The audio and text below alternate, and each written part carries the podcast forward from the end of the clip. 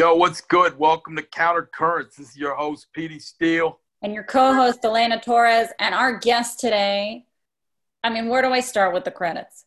All right. She is the reigning champion of Stand Up NBC. Uh, she just was named one of Variety's 10 comics to watch, uh, which, if you don't know what that list is, it's basically like anyone that you have ever heard of that does comedy and is really good at it, that has a theater in front of whatever special, like they're they've been on that list. But most importantly, she's one of my favorite people. Uh, yeah, please welcome the amazing Frankie French. Hi guys. hey. Yo yo. Welcome back. Thank you for having me back. This is very funny. I mean, just please treat me like I'm a regular person. Please, just. Come, come oh, I can. You're not a regular person anymore. My my daughter needs me. I'm seriously. Hold on one second. What's what's up, Smush? I'm in. I'm literally doing my interview and we're recording right now. Real life. I'm I'm actively on my laptop doing my jobs. So no, but as soon as I'm done, I'll give it to you. I need you to leave though. I love you so much. You're my favorite person. Bye. Okay. Hi. So what did she want? Yeah, yeah. Uh, yes, People need to know. I don't have any of these. These are empty. Oh. Sorry. Okay, she was wanting a soda. Um, she's uh-huh. in her underwear, or I would have turned the camera so she could say hello. That's Bootsy. Oh, sorry. That's Bootsy, everyone, by the way. Uh, you're right. I shouldn't have said that you're in your underwear. Can you close my door though before I actually murder you on camera? she is right. like you didn't. You could have just said I didn't want to be on camera. Well, then that would be me lying. So yeah. Uh, but yeah, it's just. I mean, it's it's it's weird. Shit's weird. It's just weird. It's cool. I mean, walk the people what happened through what happened. You won stand up NBC. In what month did that happen? Okay, so no, no, oh no, no. Okay, so the finals were November 5th, which is the day before my birthday. And when I got to the finals, I called my husband. Like when they told me I was going to the finals, I was like, babe, I said, okay, I'm going to be in LA, my favorite place in the States. Like that's my hands down favorite place to be on my birthday for the finals of Stand Up NBC out of thousands of comics. There's no way I'm not winning this. God is not that cruel. There's just no way that that, come on, that's, it, that would be insane, right? God loves a good story. That's a great fucking story. Mm-hmm. So, and I, right, that's a great story. So I, I, I won that, and I found that out in so finals were November, December. So I found out I won like right before the end of November. Um, okay. And then I relocated to LA January January twentieth, and it was a very surreal experience. Um, it's, so it's just so you I get there and it's like everyone's like clamoring to talk to me and you know and you know being a comic right people yeah. Mm-hmm. about they don't want no one wants to don't call me asking me for anything right you know, I have a very hard rule I stopped years ago I don't ever message people for time or anything I just don't because I right. know people hate it because when I produce stuff and my email you know and people that I've been haven't talked to or never have talked to are bombarding my inbox, I'm like, please die in a fire. You know what I mean? And not, not but you know what I mean. never message yeah, no, people for time at all? No. Uh-uh. When I first started, yeah, but probably after I've been, I'll, it'll be seven years in October. So probably after like year two, I start, I never message anyone ever, ever, ever for time. Unless it's like, your show, like one of you guys' shows, you know what I mean? Someone I know and I'm close with, and I'm like, oh, hey, just so you know, I'm in town. If you have, sp-, you know, like that, I will. Right. But no, I don't call and ask anyone for time ever. I, I know mm-hmm. because it's. I feel like it's. If I rather work places where people want me to be. You know, yeah. to be yeah. there, you'll you'll hit me up, and then it just feels warmer and more welcoming. It's just different than when you're yeah. Asking for time. So, um, so yeah, so I found out in I moved in January, and when I get there, yeah, everyone's like wanting to meet with me and talk with me and you know and i have like a team now i have people. Like if you want to do something with me i could really have my how do you go this like how do you have people like i've always wondered like how do they like call you and you pick who your people are? Because yeah, everyone's that, trying to be your person all of a sudden yeah all of a sudden people want to so after i after they announced it, it came out through deadline was the first to announce it. Mm-hmm. and um literally like within hours i got an, an inbox from who the people who now represent me and, my legal team right? Mhm. but one of the associates you know and i'm like what? Why does an entertainment lawyer want to talk? But sure okay like i don't know what that is or what it means. Sure i'll come and meet with you guys.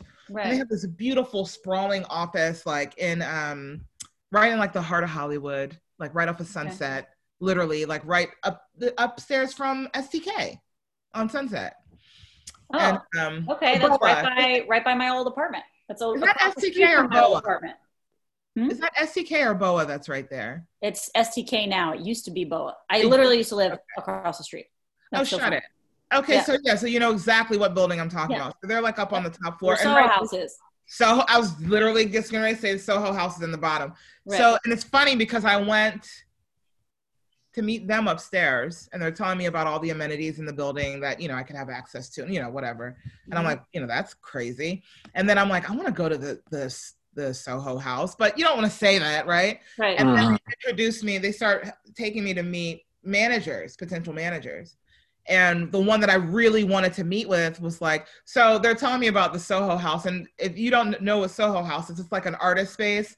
It has like um, a restaurant and their meeting spaces, um, workout room, like all kinds of stuff. And they have multiple locations in LA, um, but they have them all over the world. They have them in like in Tokyo, they have them all over, right? Mhm. Um, and you can buy a membership and you can get a membership for all of the Soho, all of the Soho houses except for Malibu.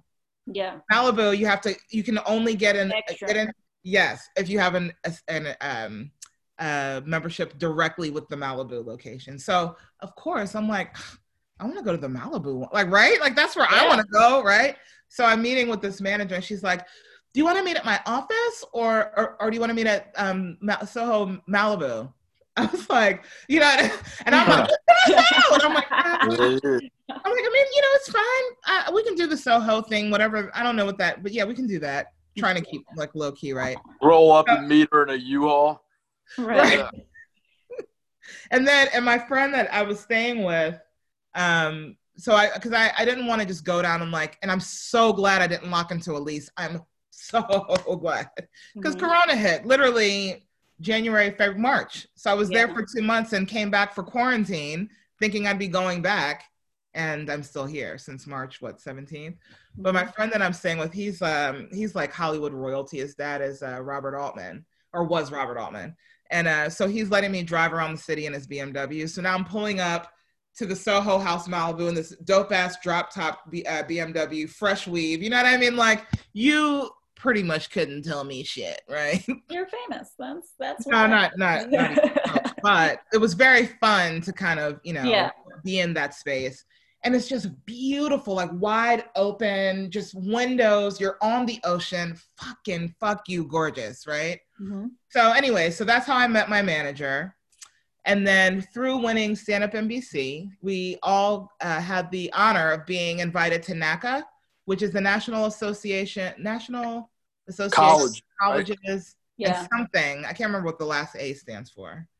Um, and they do. If pe- for anyone watching doesn't know what NACA is, every year they have regionals and they have the one big big NACA where everyone comes, and it's basically where you showcase your talent, whatever that may be. They had magicians, they had artists, um, singers, ev- dancers. They have everything Mhm. um uh, even people that like do games for sh- for for events they had those kind of people there so you Mhm. come and you showcase your whatever your thing is that you your merch is and we were there nbc had their own table all of us are there um, and colleges would come and meet with us then we showcase for them and they would come and they would book us for that um, to come out and do shows um, and that pays like crazy that's like I was like, wait a minute, people pay you like that for comedy? Like it's bananas. So kids, if you're watching, and NBC isn't the only route to NACA. You can submit to them. You can do a lot of things. If you can get in there, like do that. So uh, with that came a college uh, manager, Mhm. and that's I met her, who also actually represents Lafayette. Um, which is- Oh yeah, yeah, yeah, and and uh, there's another. I know a couple other comics that are represented with her because before all this happened, I was asking a lot of questions because I found out how much you can make in a weekend doing college. It's quit your job. Like if you're, you can literally do uh, a few months and make like 50 grand. Yes, Like, Wow. no joke. Not, and I'm not even like fluffing it up or inflating the numbers. I'm that's being modest. Like you can, yeah. Oh so no, there, there was a feature at a show I did who only does colleges. A you know, he's just a working comic and he makes over a hundred thousand dollars a year. boom, there you go. Yeah, and he probably only works half the year. Like I, I don't. Yeah, he doesn't. He definitely has the summers off if he wants. Uh, but yeah, you can really you can make a nice, comfortable living as a college touring comic for sure. Um, so so that happened, and then the world shut down. Um, and I was like right in the middle of like writing this pilot, um, and just really motivated to kind of do stuff. And then it was Corona, just a big kick in the dick. And then on top of that, I found out I was pregnant. Um, and then all of the cops started just like stepped up their murdering black people for whatever reason Yes. and i just spiraled into the worst depression and i lost the baby uh, Oh. and that's why i hadn't re- i was like every time you would ask me i would want to respond and it would just send me into like the deepest depression and i was just like i can't even talk about it um I got a bad feeling. When yeah. answer, that's why I haven't said anything to you about it because I It got a bad feeling, and it I was was just like, i'm not even gonna lie it was fucking terrible. I it was I wanted that baby so I was so oh my god I can't even ugh whatever um it was awful it was fucking awful but I and I, I I've never been affected so much by um the police brutality or just racism in America as I have been with this and I don't know if it was because we've all been in the house you know, mhm. like trapped in the house. And so it was like concentrated, but I couldn't eat. Like I literally couldn't fit. I would eat, I was eating literally like a baby bird. Like I could eat a bite or two and that would be it. I could not even force anything down. I would force myself to drink water at least so I could stay hydrated. Mhm. Um, but I, I got to a point where I was losing two pounds a day. Oh, And between the three of us and whoever sees this, I'm not even jo- I'm not joking or trying to be funny at all. I was ter- I thought I had stomach cancer or something, right? Right.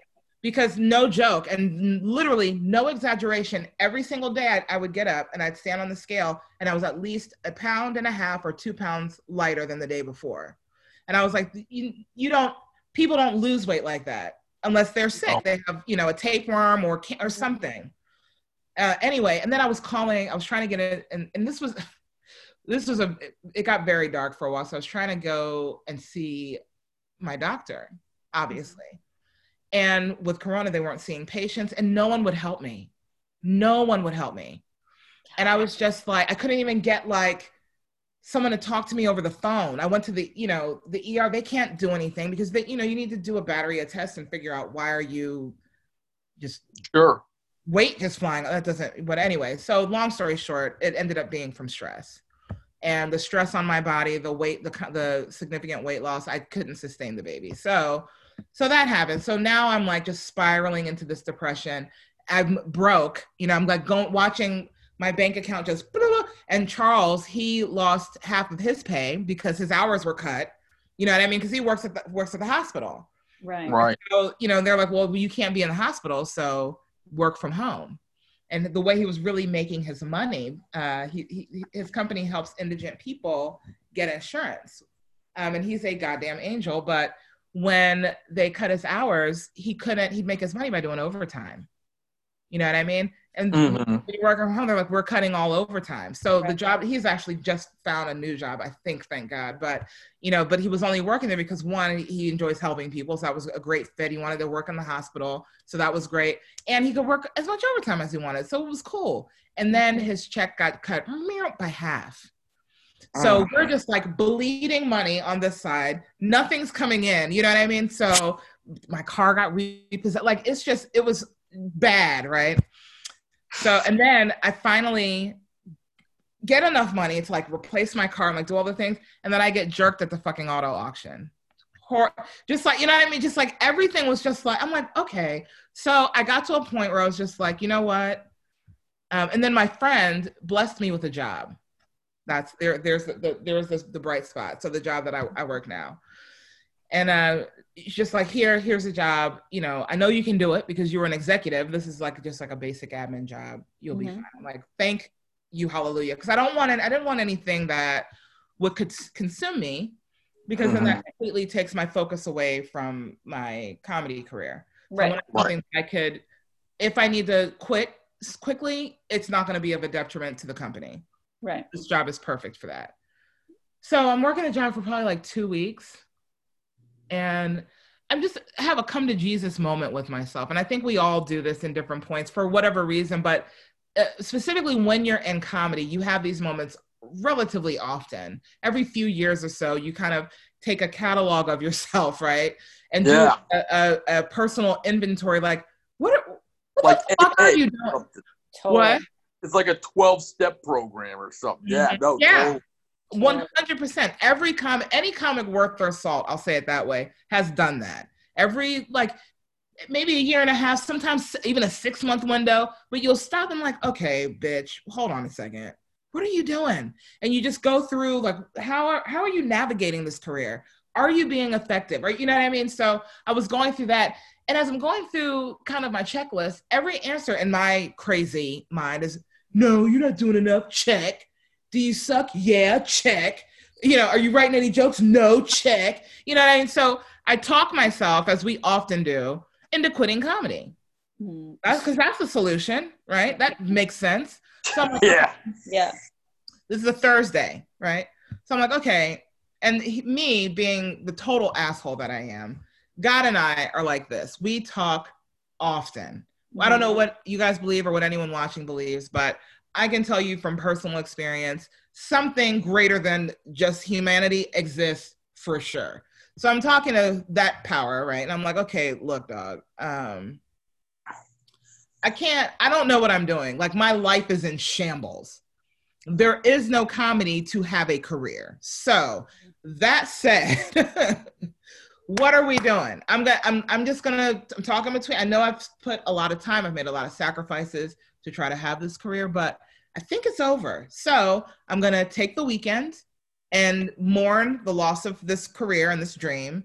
And on Monday, I'm gonna get up and not for attention or anything, and not to get anyone to tell me don't do it. I was gonna just inform everyone, my manager and everybody first, and then publicly inform people, hey, I'm gracefully bowing out of comedy. This is Thursday, again, remind, mind you. Um, and I said, unless, God, you give me a sign so fucking big that I can't ignore it. If you give me a sign big enough that says keep going, because I, I, I wasn't like, and it wasn't a thing where I was mulling this over, like I said, for attention or because I hadn't even talked to Charles about it. This was just a thing Mhm. I'm thinking just so- solely to myself. And I wanted to take that time, like I said, to mourn giving it up. Mhm. But I said, you know, unless you give me like a ridiculous, impossible sign, you know what I mean? Something that's not going to even happen, then sure, I'll I'll continue to do it because clearly I should, right? Thursday, I'm reminding you again. I go to sleep that night and I have the world on my fucking mind because I love what I do. But a few things I've I learned while being in quarantine, I love my family a lot more than the time I was giving them. Does that make sense? Yeah, absolutely. Yes. No, uh, and uh, hold on one second. Sorry, I don't do not. I am not crying today. but I, I I just realized how much I love my husband and my daughter. I love those people. Like Yeah. sometimes in the morning, Bella will come in and crawl in the bed with us, right? And I'll be in the middle because I'm always like all the way on Charles's side, just like smothering him because I'm just like he's like you are definitely a, a Care Bear for sure. And funnier thing, I have a heart shaped birthmark on my stomach, perfectly heart shaped, and he's like you are hundred percent a Care Bear. So Bella will climb in on the other side, and I'm kid you not. If when I feel that peace with them just on both, that's everything in the whole world to me. That's it. I don't. I need nothing else. You know. And I just realized that being able to spend so much time with them. So I'm like, you know what? At this point, I'm like, if I have to give up this career that I love and pursue something in, you know, regular society, I'm okay with that because I, I have these, the, I have these guys, right? Mm-hmm. I wake up that Friday morning. I'm going to read you the text. Hold on. I'm going to read you the text. So the text is so nonchalant. It's hilarious. Uh, okay, here, here's, here, here she is. Let me go back. Um, let's do, tw- To forward you an email. Oh. Okay, so this is my manager's assistant, right? And she's very new to the entertainment industry. so she doesn't really like you know she's not really up on a lot of things so i get this this is friday august 7th 2:38 p.m. I see I get this this text. Hey there, I'm going to forward you an email we received asking who your representation is. Something they want to send you regarding 10 comics to watch. Um and then she says they're from Variety. Right? so re- and then she says I haven't responded cuz I wasn't sure if you're interested, right? So I'm like so I'm just like, yeah, okay, send it over. I'll take a look. Cause I'm like, I don't, okay, sure. I, I don't know what that is. Cause I'm like, Variety, I can't, Variety, I don't know what that is. Like, it's not Variety magazine. So I don't, I don't know what the, what that is, right? I click on the email and it's the ch- editor chief or whatever, you know what I mean? And I'm sitting there just staring at it like, okay. And, and then it, the, the body it reads, we're uh, we were trying to get some information on who represents Frankie French. Um, we're hoping you can you can put us in touch. Uh, she this is in this, this, this is in regards to the to Variety's ten comics to watch. That's what it says, right? And so I read it, so I'm like, oh, I guess maybe they want me to judge it. Like I don't. I, I, I, kid you not. I'm I'm not kidding. I'm like, so, I'm like, well, I wonder who's on. I wonder if anyone I know's on it. That's kind of cool. Like that's pretty prestigious. I get to like kind of be on the inside and like decide who the 10 comics to watch. I have time to like go through people's feeds. Sure, like I could do that. Try on a robe, sure. That's hilarious. Very funny, right? So I message my uh, manager. I'm like, yeah, sure. Like tell him I'm, uh, yeah, I'm interested. So that's Friday.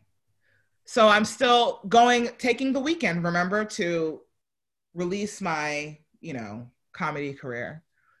And then Sunday, I get an email saying, congratulations. And I'm like, okay, what did I get? Or what did I, what did someone see from yesteryear? So I click on the email and it's like, congratulations. We just want to let you know that Frankie French has been selected as one of the 10 com- as one of Variety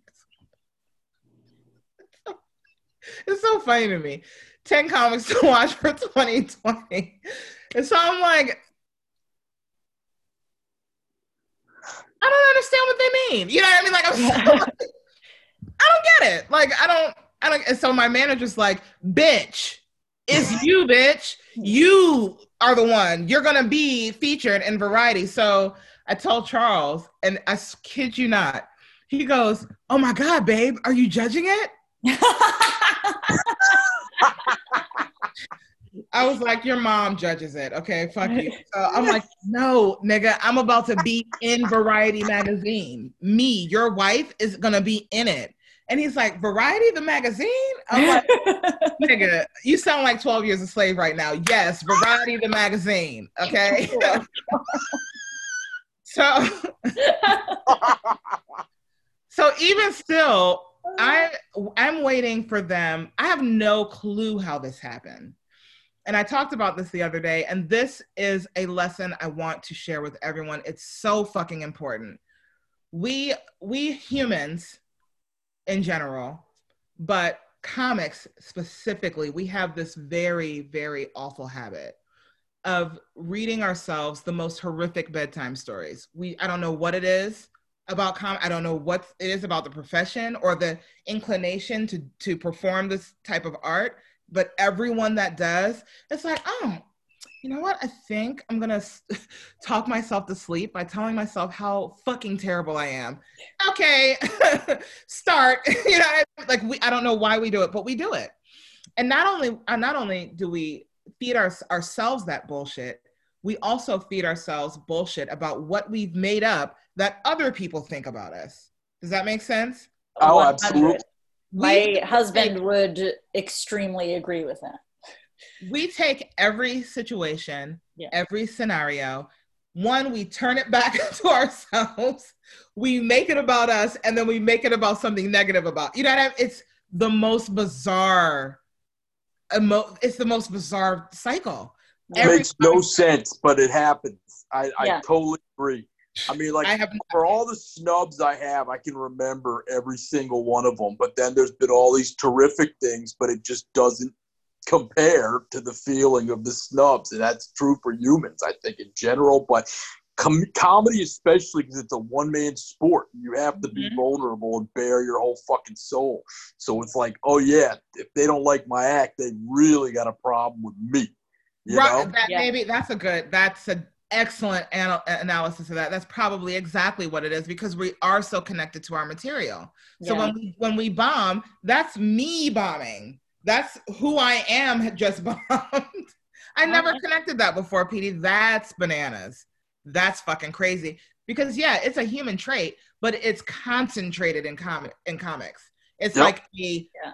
like regular humans get like, I have a 25% strong mental defect. You know what I mean? Comics, that shit's a hundred proof. Like it's all the way, whatever the max can be. So I I met this person through NBC. He's um uh I don't know if he would want me to, to say, but anyway, he's very influential in the industry. I'll just put it that way.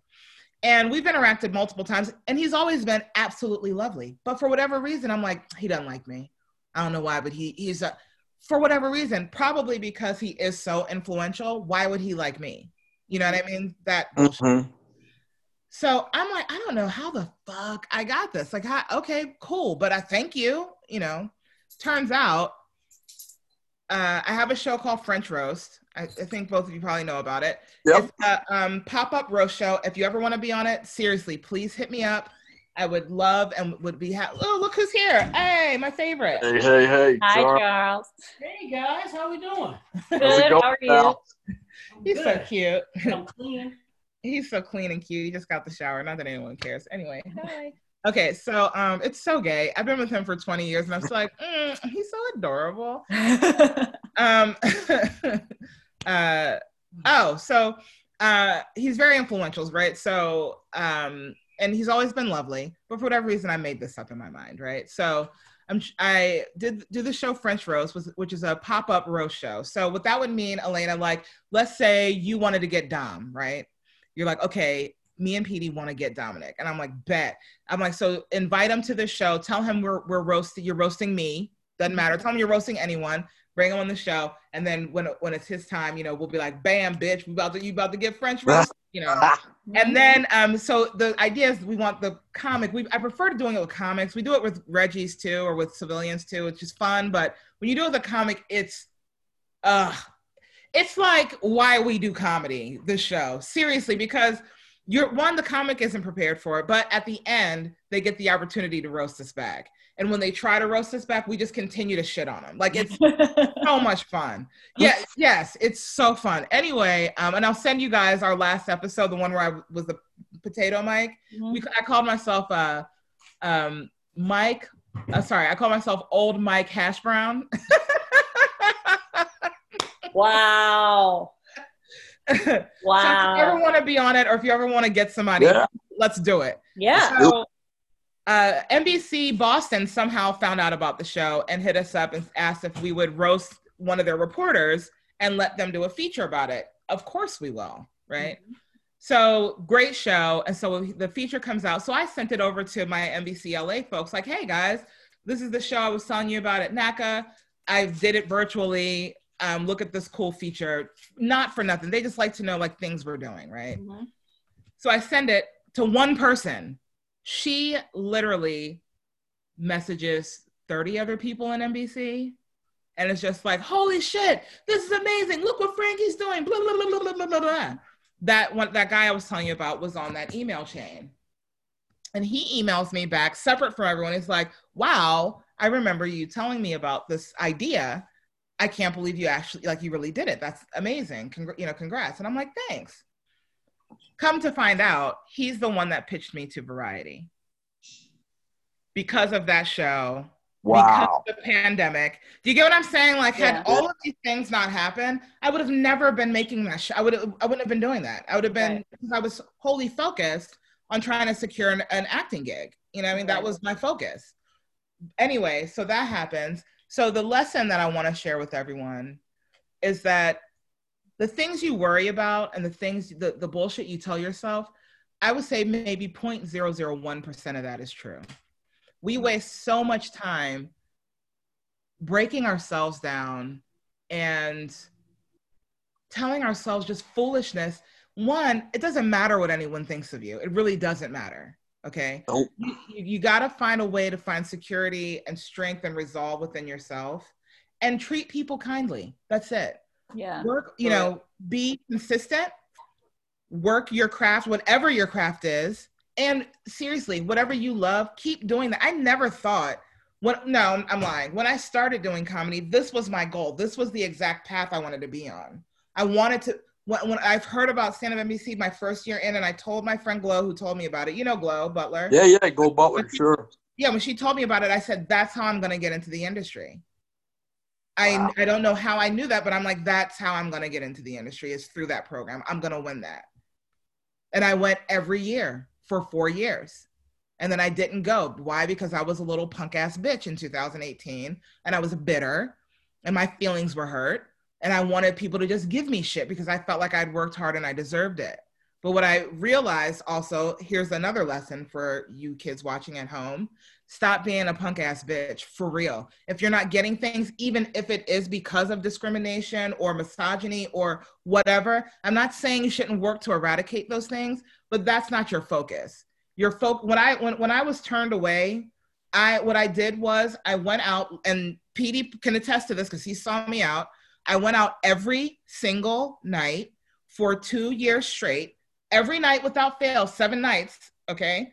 And I would hit minimum three three mics in a night. That was minimum. Mhm. You can go back and check my Facebook feed. I had a hashtag or just a saying I would say four mics one night, I think it was, or whatever. Yeah, yeah.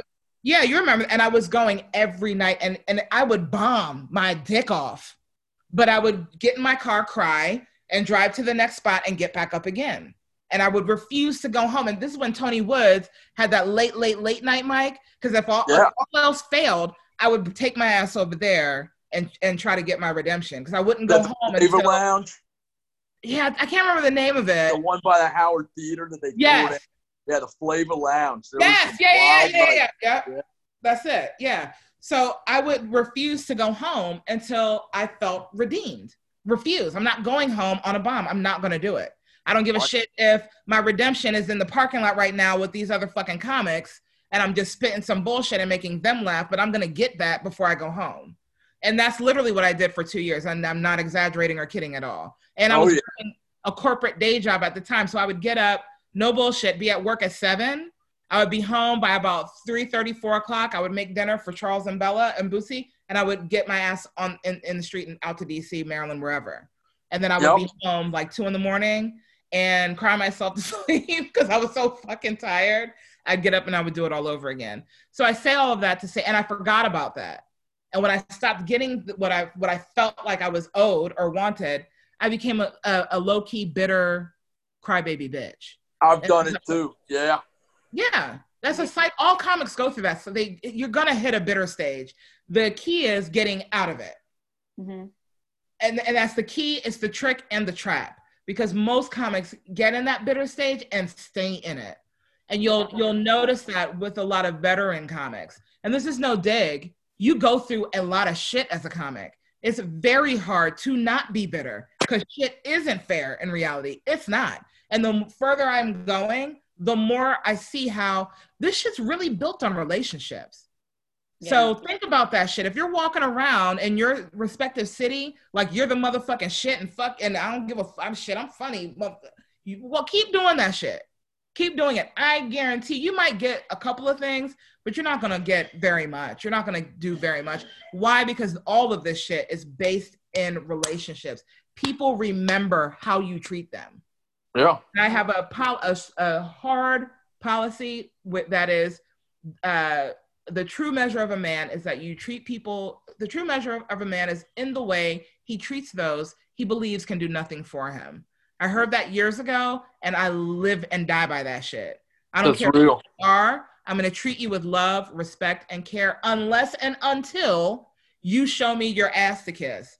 And then you have you're dealing with Satan from that point on. I don't fuck with you. Yeah. And not only do I not fuck with you, if you walk up to my face and attempt to speak to me, I'm going to tell you to your face, look, dog, I don't fuck with you. Yeah. Yeah. Please remove yourself from my space. That's I it. don't meant I don't pretend to like people. That's No. when I say to y'all, I love y'all, I fucking love y'all. Like y'all are Love my you back. We love you. you know, straight like that. When the shit is popping and I got my big ass compound, y'all are gonna be, we're gonna be doing summer camp at Frankie's house. That Hey, we're gonna hey. do that shit.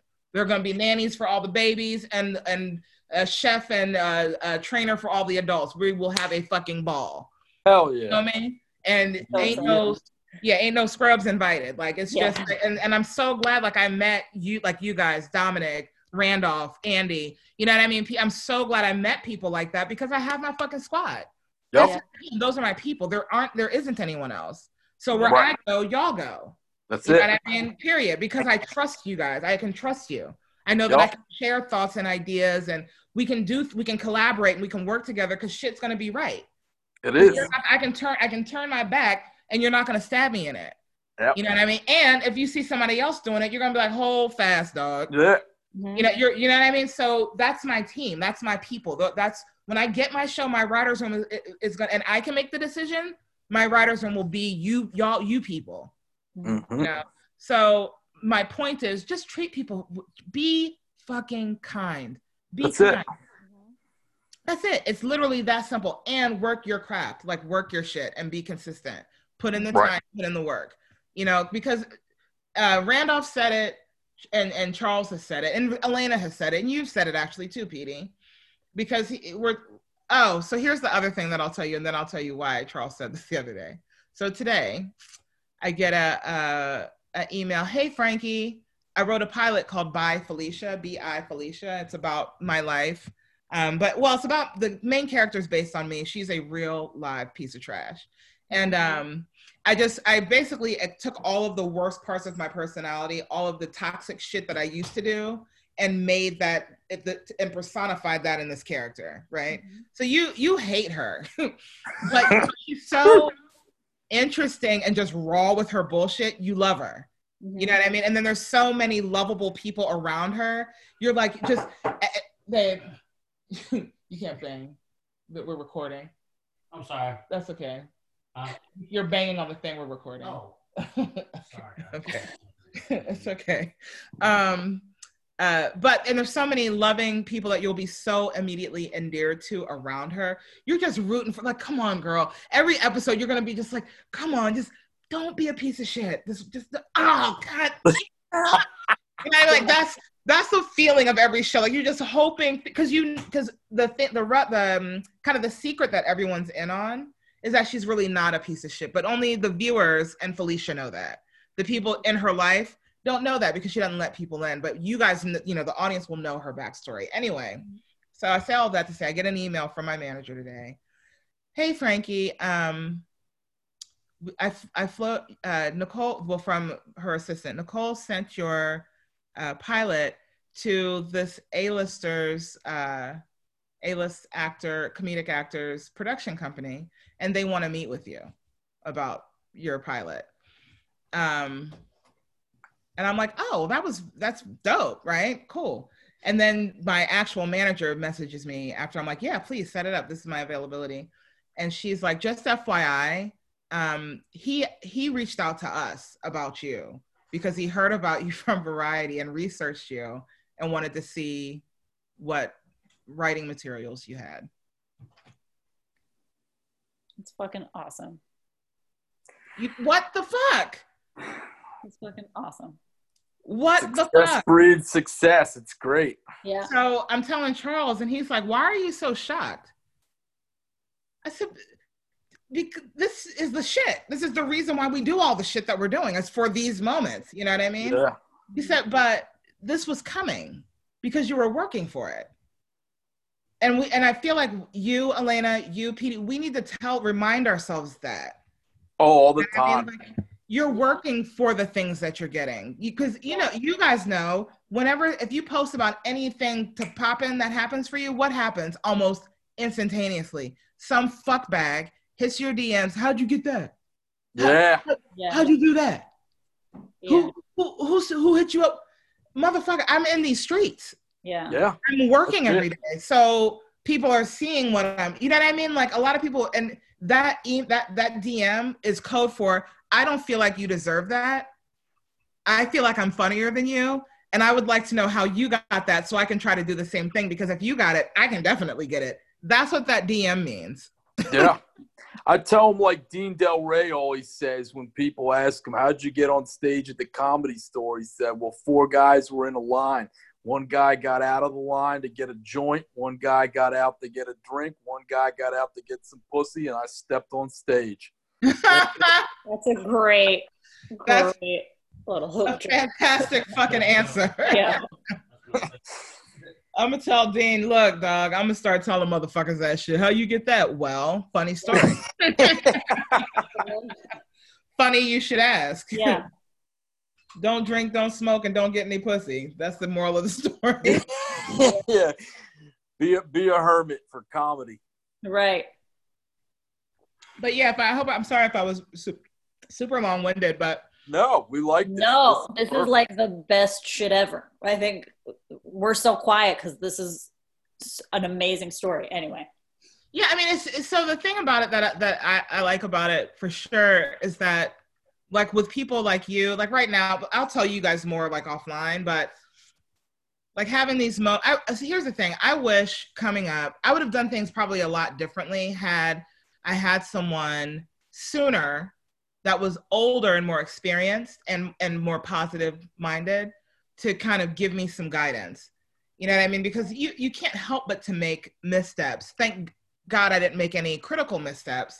Um, and and another lesson I'm going to tell really quick: be whoever you are, whoever is your truest version of yourself, be that person.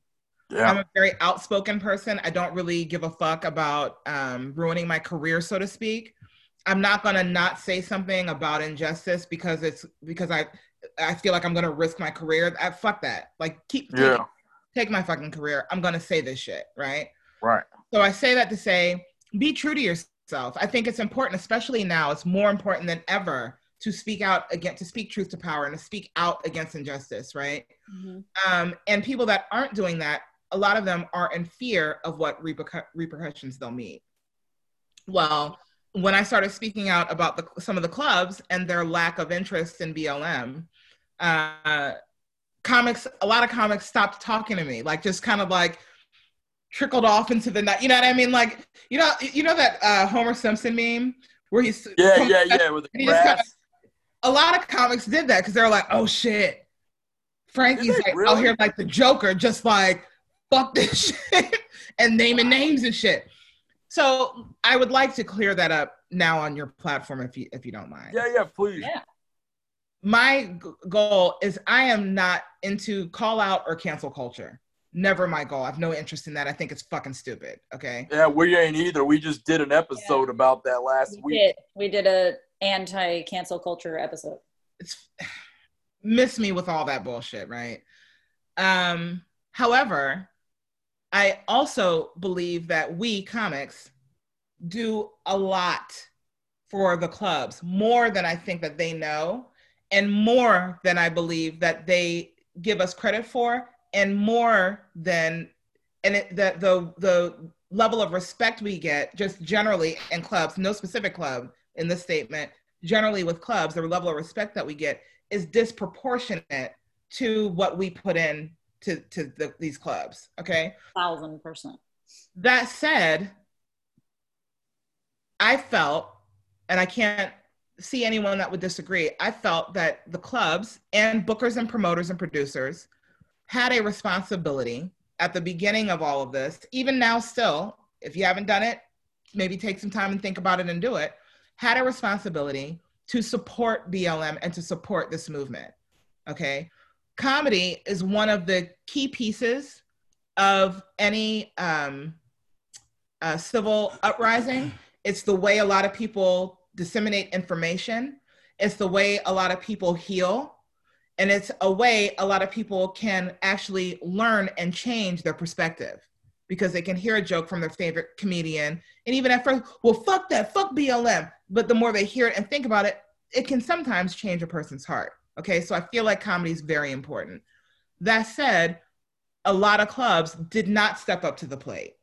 They didn't, I, I, you know, it, it, especially when most of them reached out to me for sure, and I know many, probably y'all too, to do fundraisers to save their livelihood when corona when it was just corona being sp- in the spotlight right and i and i mm-hmm. did i did a, a thing for the improv a, a charity event for the improv so they could raise money so when it's my livelihood meaning my life on the line you should do the same in kind period. There is no you can't explain to me why you won't.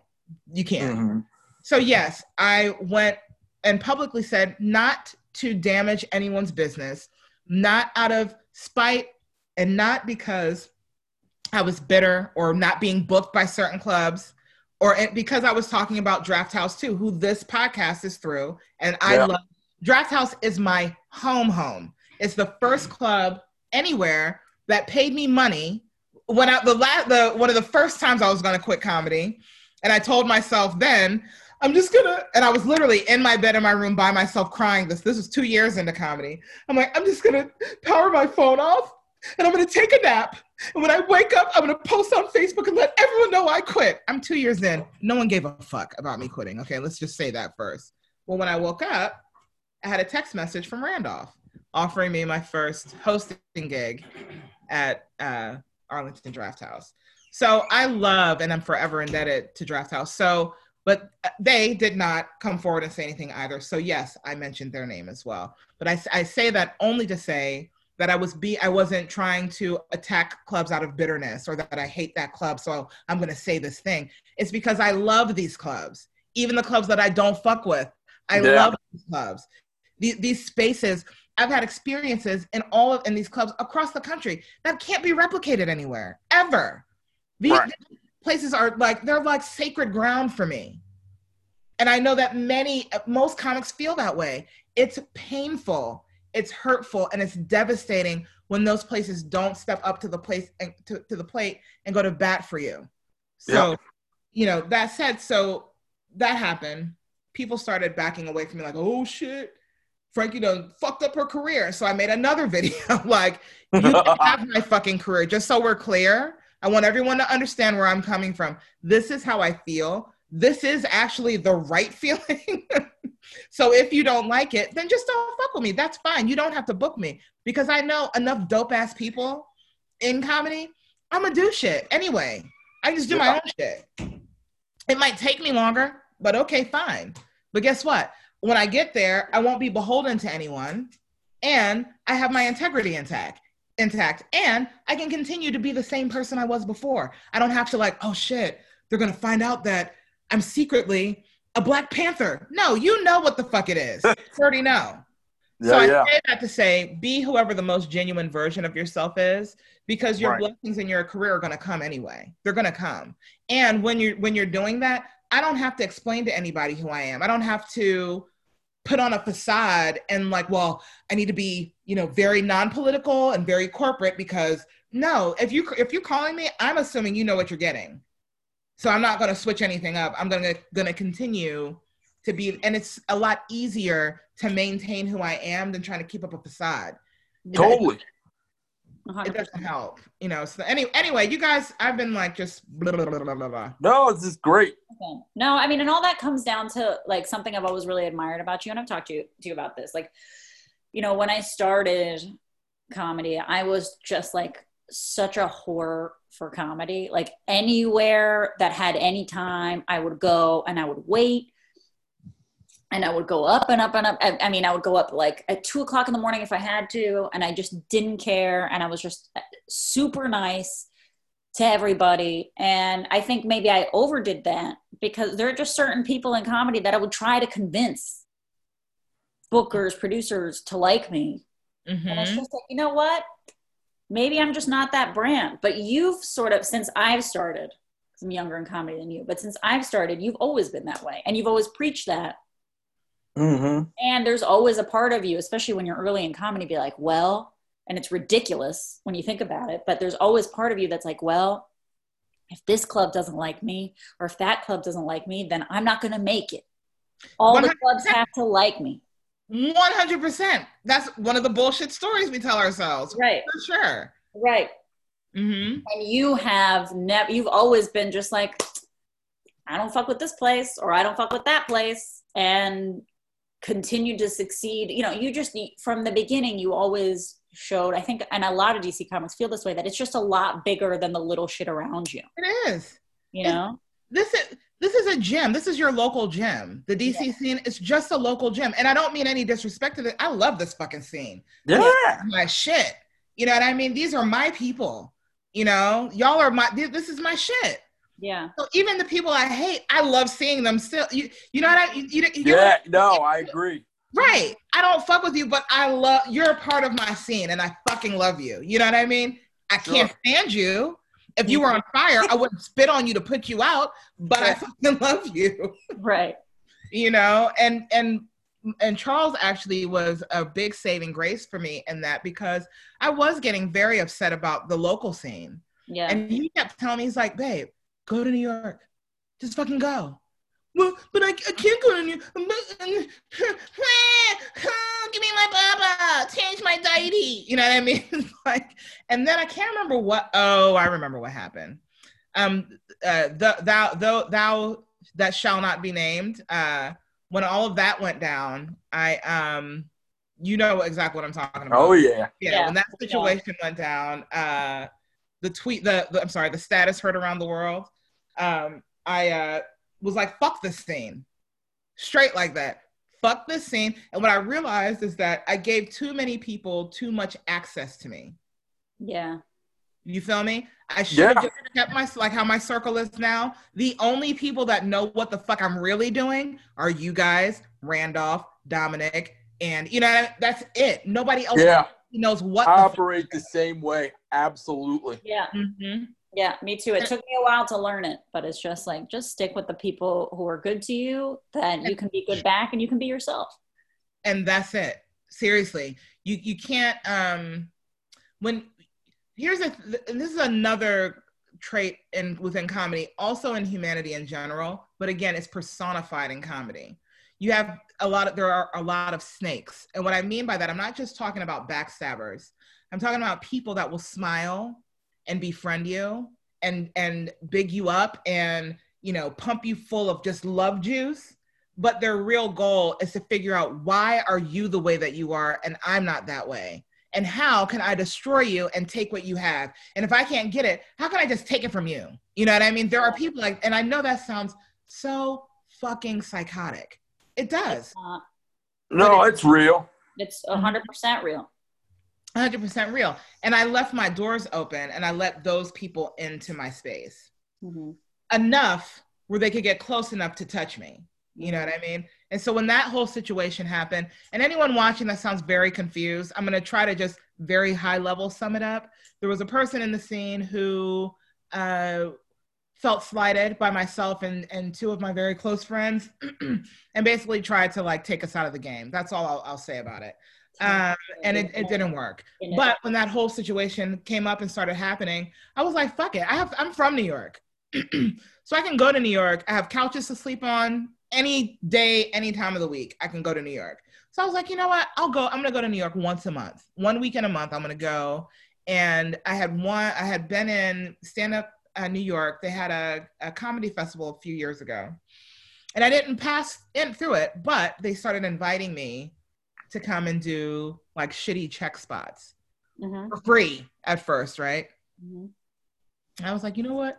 Uh, and like you, Elena, horror for I'm like, sure, I'll go all the way to New York. I'll pay to go to New York and pay for a hotel room and just go up and do a five minute free spot and then go back four hours home. But it actually, it actually did pay off because I right. started going every month, and then they started inviting me. Then I got, uh, then they started inviting me to host, and I started hosting like twice a month. Then they passed me, and I became a club. I'm a regular there now, right? Mm-hmm. So anytime I go to New York, if I decide right now that I'm going to go to New York this weekend, I can text the booker, hey, even right now in the times that we're in, hey, I'm coming in. I'm, I'm going to be in town this weekend. Dope. How many spots do you, you know what I mean? Just like that. And then I can call my other homies, hey, I'm in New York. I'm in New York this weekend. This is when I'm working. These are the ones I'm free. Fill up my day. You know what I mean? Fill up my night. Just like that. DC isn't like that. And we need to fucking get like that. When you know what I mean, we need to. It's not like that. You want fuck you and your what? You want what? It's, it's a whole bunch of be dope. New York, you just have to be a cool, mo- just be a good fucking person, be funny. Let people know that you respect their time, you respect the fucking light, and you're gonna do your goddamn job. That's it. They don't give a fuck what you're doing, not in terms of credits or things like that, but everyone's working. So they're not really focused on, well, how'd you get that? Well, what are you doing? Well, who's that? Introduce me. They, they don't do that. Right. Right. So it's also so big. Like there's just not enough time to focus on personality and all the bullshit. Not even. And then I started going every weekend. And then I started going to New York so much. People were just started booking me on shit and they thought I lived in New York. I actually saw that happen. Someone I opened for was like, Frankie, what are you doing here? Do you Right. I like, I live here. I'm like, thought you moved to New York. I'm like, no, I just work there. Yeah. You feel me? And what how how are you how are you working in New York and living here? Because literally there isn't anyone that's doing that or has done that really. Like, well, how, how are you doing that? I said I go up there every fucking week. I was going, you know, I told him the path that I took. I said, you can do that same thing. You can do the same I thing. just get on planes and go to different cities And across the country. Meet Boom. everybody you got to meet, do it for a week or whatever, and that's it. Yeah. Yeah, that was, that was my big goal for 2020 pre-coronavirus, and I started doing it a little bit. Was to just go to New York as often as I could and whore it out. I talked to Josh about it, you know, and just whore it mm-hmm. out, even for a free spot. Just like Why did you hit me up? I can plug you into literally most of the good bookers in New York. What the fuck? This. This is me hitting you up, though. Yeah. Yeah, I so, mean, you want to go to But New that's more of the example of like comedians being in their own head. I was like, this is that was one of my big 2020 goals. I was like, I'm gonna do New York in 2020. You know, I'm gonna have the baby. I'm having the baby in December. By March, I'm doing New York as often as I can.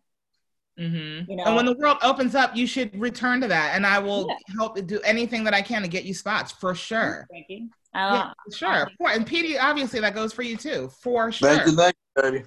Yeah, it's it's stupid not to because that's where shit is happening. Literally everything that I've and here's the this is the shit that makes me so angry about DC. Everything that I've gotten, everything that I've gotten, everything has come from New York. All of it. Mm-hmm. Now, my training came from DC, so I credit DC for even giving me the opportunity to get on stages it's to the get best good. place to train. The we build fucking Tonka trucks out this bitch. Like Yes. we build motherfucking transformers. Don't fuck with DC. I don't give a shit where you are from. There isn't a city comedically that can fuck with DC. It just isn't. No. Nope. Hate to break the news like to that. Nope. That's I will I will comedy rap battle rap you anybody. And I'm putting this out there. Any comic that sees this you want to comedy battle rap me? I'm talking set for set five for five. Please come see me. I Oh, will I'll put a team together. You put a team together from your city. I guarantee we will smoke that ass. Anyway um that said though here's the funny thing. You guys know about Bentzen Ball right? Mhm. Yeah. Okay. Where is that uh, uh, festival based? The Kennedy Center, right? Well, that's one of the venues, but what city is it based in? DC. Okay. Where am I from? Where am I based? Or not, where am I technically based and have been based for my whole career? Aki. Mm-hmm. Right. I have known about Bentzen Ball and the people that run it for however five years at least, six years. I've always watched it from afar because they don't have submissions. They I don't know how they book it. Like they just pick comics and they book it, which is fine. It's their festival. Okay, cool.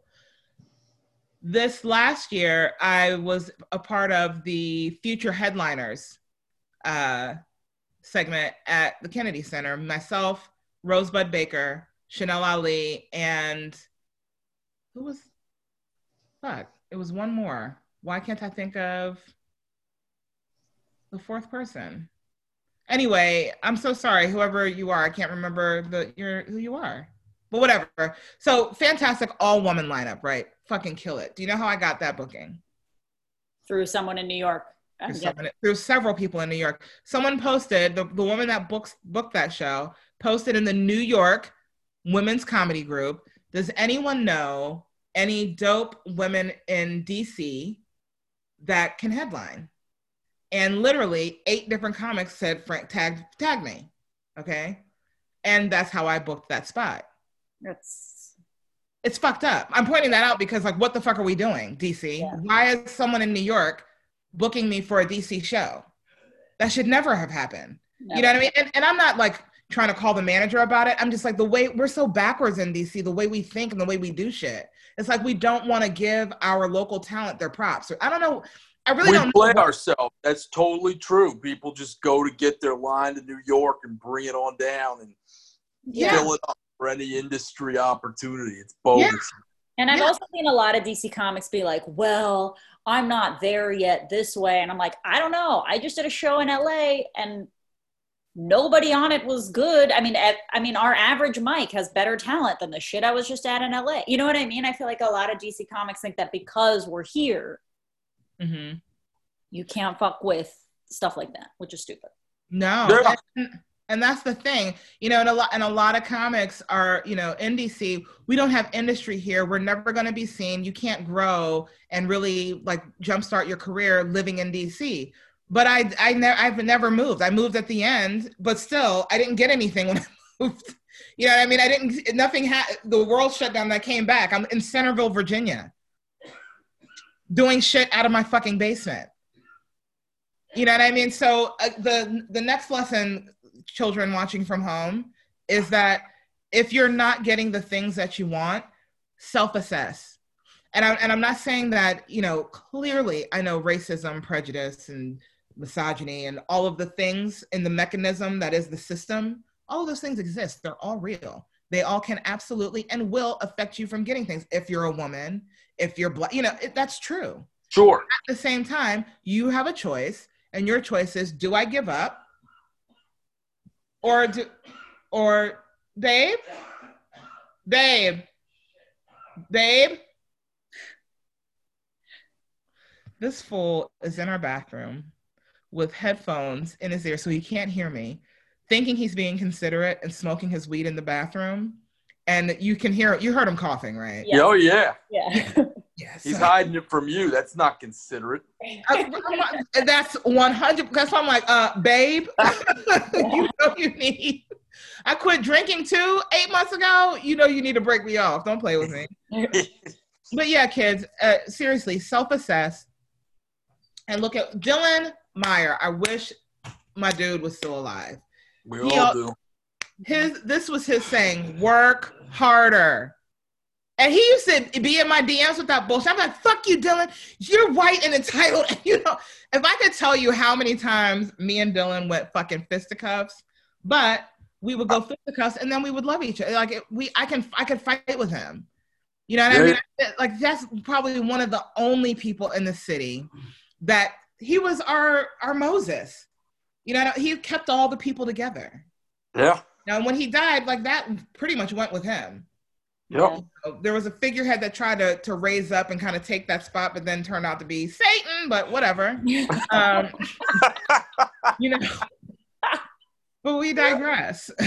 I love you guys so much, and I'm so very, very thankful to have both of you as friends and, and family in, in my life forever. And just so you Oh. know, you're never getting rid of me. Even if we don't talk, we can go extended periods of time. It doesn't matter. You're still my fucking family, and we better stop going period long stretches of time without talking. Yeah, absolutely. You got my number. I got your number. I'll hit you up more often. And, uh, yeah. Yeah, be better please. friends to each other. Let's do Well, that. I want to be better friends, but what I really want, I want to see us all get this fucking money. I want to like, and I'm gonna Yeah. build like a comedy conglomerate. You know what I mean? Like how Kevin Hart has HartBeat and Yeah. Yeah. it's his fucking team. I want that shit. I want me and my motherfucking team, and that's what we do. We sit around and fucking create dope shit. You know what I mean? Horror shit. I want to do horror, like I, all the shit. And I'm so blessed to have so many wonderful, brilliant-minded people and creative people. Here's the here's the thing that I will say. The pilot I wrote, first thing I've ever really written, first pilot I, I ever wrote. And um, you guys know the comic uh, comedian. He's uh, um, what was he in? He's oh, he won a bunch of the roast battles. Mike Lawrence or Mike. Lawrence? Yes. Yes. So I hit him up on Instagram, and uh, he said he would read scripts of uh, uh, he would read scripts for Black people and people of color and try to give them notes and help them to move their script along, right? So um, I DM them like, "Hey, you want to read my script?" Lol, right? And I didn't put LOL, but I'm thinking like, you know, I'll hear back from him in a few weeks. Boom, immediately. Yeah, here's my email. Send it. Dope. I'm like, okay, cool. So I send it. I'm like, I'll hear back from him in like, mm, I guess probably like a week or so he emailed me back at 3 a.m. that morning. He's like, "This is literally one of the best scripts I've written or I've read since um, pilot season."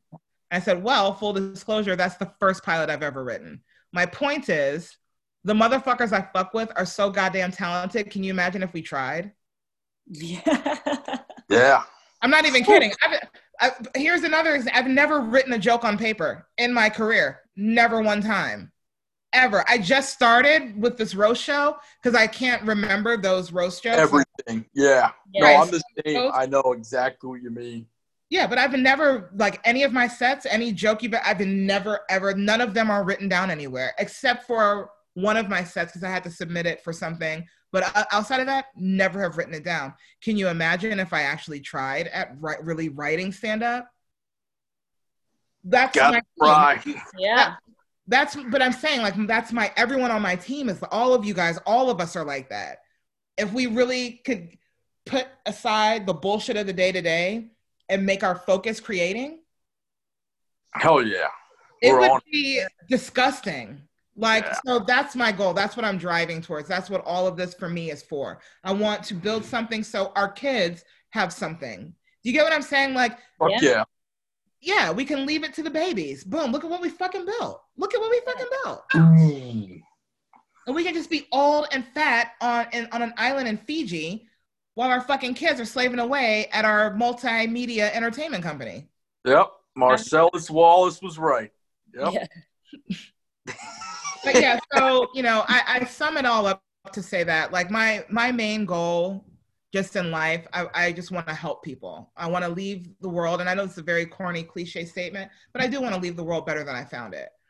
And I Yeah. think that right now we're in an ideal, optimal position, we humans, not comedians, just we humans, to really get involved and, and exact and affect change.